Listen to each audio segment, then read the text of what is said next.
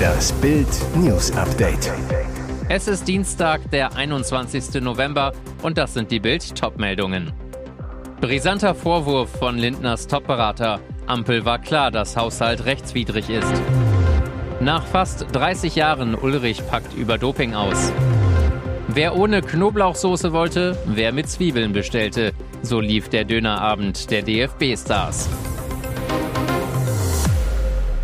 Wusste die Ampel, dass ihre Taschenspielertricks mit dem Haushalt auffliegen würden? Das legt die brisante Wortmeldung eines Top-Ökonomen von Bundesfinanzminister Christian Lindner nahe. Ausgerechnet ein Vertrauter von Lindner, Ex-Wirtschaftsweise Lars Feld, verrät in einem Gastbeitrag für die FAZ, wie der Schummeletat zustande kam. Er macht klar, Bundeskanzler Olaf Scholz trägt die Hauptschuld am Schummeletat, den das Bundesverfassungsgericht jetzt stoppte. Denn die Idee, nicht genutzte Corona-Gelder für Klimaprojekte umzubuchen, sei schon im Oktober 2021, kurz nach der Bundestagswahl, aufgekommen. Damals war Olaf Scholz noch Finanzminister. Aber als Lindner das Amt übernahm, ahnten zwar seine Experten, dass die Umwidmung der Gelder nicht geht, dennoch zog die Ampel das Ding gemeinsam durch. Um diese Umwidmung der Corona-Gelder möglich zu machen, dachten sie sich einen besonderen Buchungstrick aus.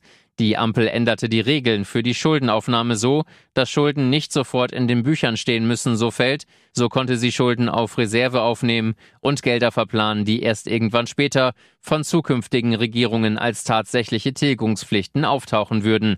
Das ist ungefähr so, als würde eine Privatperson ein Auto auf Pump kaufen, dabei vereinbaren, dass die erste Rate erst nach Jahren anfällt und trotzdem bis dahin so tun, als sei er nicht verschuldet.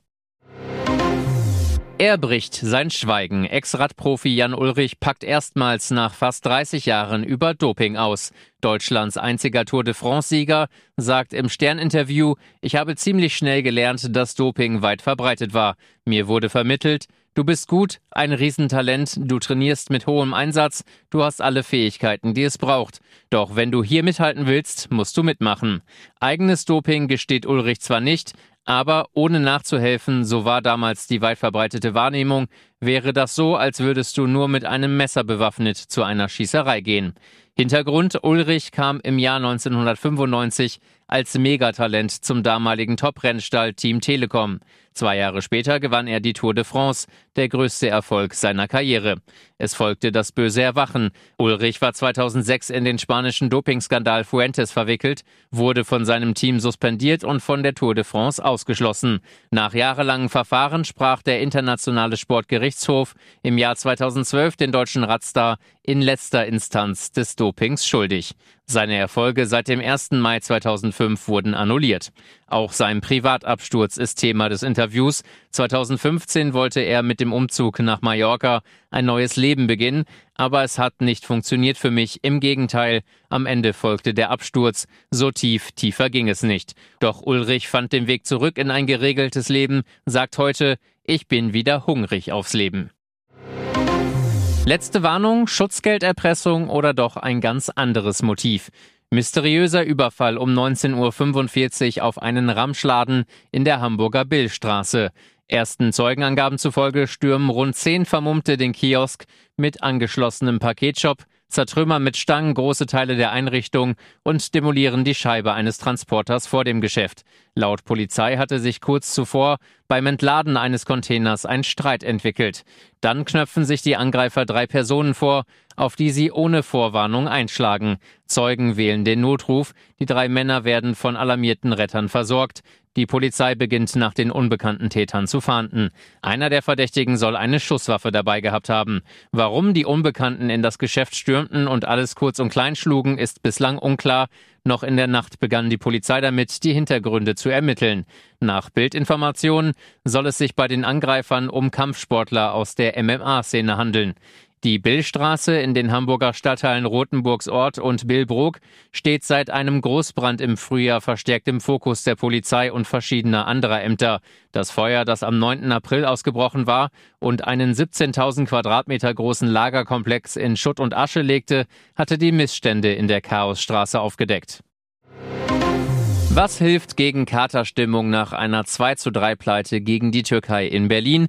Klar, ein saftiger Döner in Schöneberg. Am Tag nach der Niederlage bei gefühlter Auswärtsspielatmosphäre im Olympiastadion gönnte sich das DFB-Team einen Berliner Klassiker. Eben nicht Currywurst oder Eisbein, sondern Döner. Gegen 20 Uhr rollte der DFB-Tross mit dem Teambus beim Dönerrestaurant Hisar an der Yorkstraße im Stadtteil Schöneberg vor. Hisar-Besitzer Arif Keles zu Bild, die Jungs waren nicht das erste Mal hier, das sind alles super Typen und alle sehr freundlich. Real Madrids Abwehrhühne Antonio Rüdiger, der in Berlin-Neukölln aufwuchs, ist hier seit Jahren Stammgast. Kelles verrät, Antonio kam schon her, als er noch bei Hertha 03 Zehlendorf in der Jugend gespielt hat. Nach dem Training kam er oft vorbei und hat sich einen Döner geholt. Nicht jeder der DFB-Kicker bestellte den klassischen Döner komplett mit Knoblauchsoße, einige hatten extra Wünsche. Antonio Rüdiger, Döner Kebab im Brot mit etwas Rotkohl, ein wenig Eisbergsalat und viel Kräutersoße, keine Knoblauchsoße. Leroy Sané, Döner Kebab mit viel Eisbergsalat, dazu Kräuter und Knoblauchsoße. Thomas Müller, Döner Kebab, komplett mit wenig scharfer Soße, ohne Knoblauchsoße. Dienstagabend trifft die deutsche Mannschaft in Wien auf Österreich. Vielleicht gönnt sie sich dann ja ein paar Wiener Schnitzel, hoffentlich als Belohnung für einen Sieg und nicht als Gegenmittel für einen erneuten Niederlagenkater. Und jetzt weitere wichtige Meldungen des Tages vom Bild Newsdesk. Polizei stürmt zeitgleich 19 Wohnungen, Razzien gegen Judenhasser. Landesweiter Schlag in Bayern gegen Judenhetze im Netz. Justiz und Polizei haben im Morgengrauen im ganzen Freistaat Razzien bei mutmaßlich antisemitischen Straftätern vorgenommen. 19 Objekte wurden gestürmt, Computer, Laptops und Mobiltelefone der Tatverdächtigen beschlagnahmt. Ausgangspunkt des Aktionstages Plus gegen Antisemitismus des Bayerischen Landeskriminalamtes und der Münchner Generalstaatsanwaltschaft waren hetzerische Posts in sozialen Medien. Innenminister Hermann zu Bild, mit diesem Aktionstag wollen wir sehr deutlich machen, dass der Staat konsequent vorgeht. Rassismus und Antisemitismus sind unerträglich, solche Täter müssen hart bestraft werden. In München und Umgebung wurden am Morgen allein zehn Wohnungen durchsucht. Weitere Aktionen fanden unter anderem in Nürnberg, im Berchtesgadener Land, im Raum Fürstenfeldbruck, bei Passau, bei Coburg sowie in Fürsten und Memmingen statt. Unter den Beschuldigten waren 19 Männer sowie eine Frau. Gegen sie wird nun unter anderem wegen Volksverhetzung, der Verwendung von Kennzeichen verfassungswidriger und terroristischer Organisationen sowie wegen der Billigung von Straftaten ermittelt. Im Zusammenhang mit der Kampagne der bayerischen Justiz und Polizei gegen Antisemitismus sind auch Infoveranstaltungen an Schulen geplant, um Jugendliche für das Thema zu sensibilisieren. Mysteriöser Rosenkavalier Let's Dance Eckart soll schon einen neuen haben. Es ist die Trennungsnews der Stunde. Ekaterina Leonova, Liebling von Let's Dance und Ex-Kandidat Timon Krause sind nach Bildinfos kein Paar mehr. Das Duo, das in der berühmten Tanzshow noch mit verliebten Blicken und hitzigen Performances allen und sich gegenseitig den Kopf verdrehte, geht angeblich getrennte Wege. Wie Bild erfuhr, soll Timon der Tänzerin den Laufpass gegeben haben. Ein Freund der beiden erzählt Bild, Timon hat Ekan nur benutzt für Aufmerksamkeit und Reichweite. Seine Karriere funktioniert nicht wirklich, seine Shows waren nicht ausverkauft. Doch Bild erfährt auch, Trübsal bläst Showliebling Eckart nicht, denn da gibt es angeblich jemanden in ihrem Leben. Am 30. Oktober schrieb die Tänzerin recht kryptisch auf Instagram, mein Leben ist gerade eine Achterbahn und sehr spannend. Fast spannender ist aber nicht unbedingt das, was Eckart schreibt, sondern das, was sie auf dem Foto noch zeigt. Einen riesengroßen Blumenstrauß, angeblich von Verehrer David I. aus Hamburg. Der Unternehmer und Influencer soll die Profitänzerin vor knapp drei Monaten kontaktiert haben. Am Samstag soll er laut Bildinfos in Hamburg bei der Live-Show als Gast dabei gewesen sein. Eine Quelle aus dem engeren Umfeld zu Bild. Danach fuhren sie gemeinsam in seinem Auto nach Braunschweig, waren dort zusammen essen und danach im Hotel, in dem die Let's Dance Crew untergebracht ist.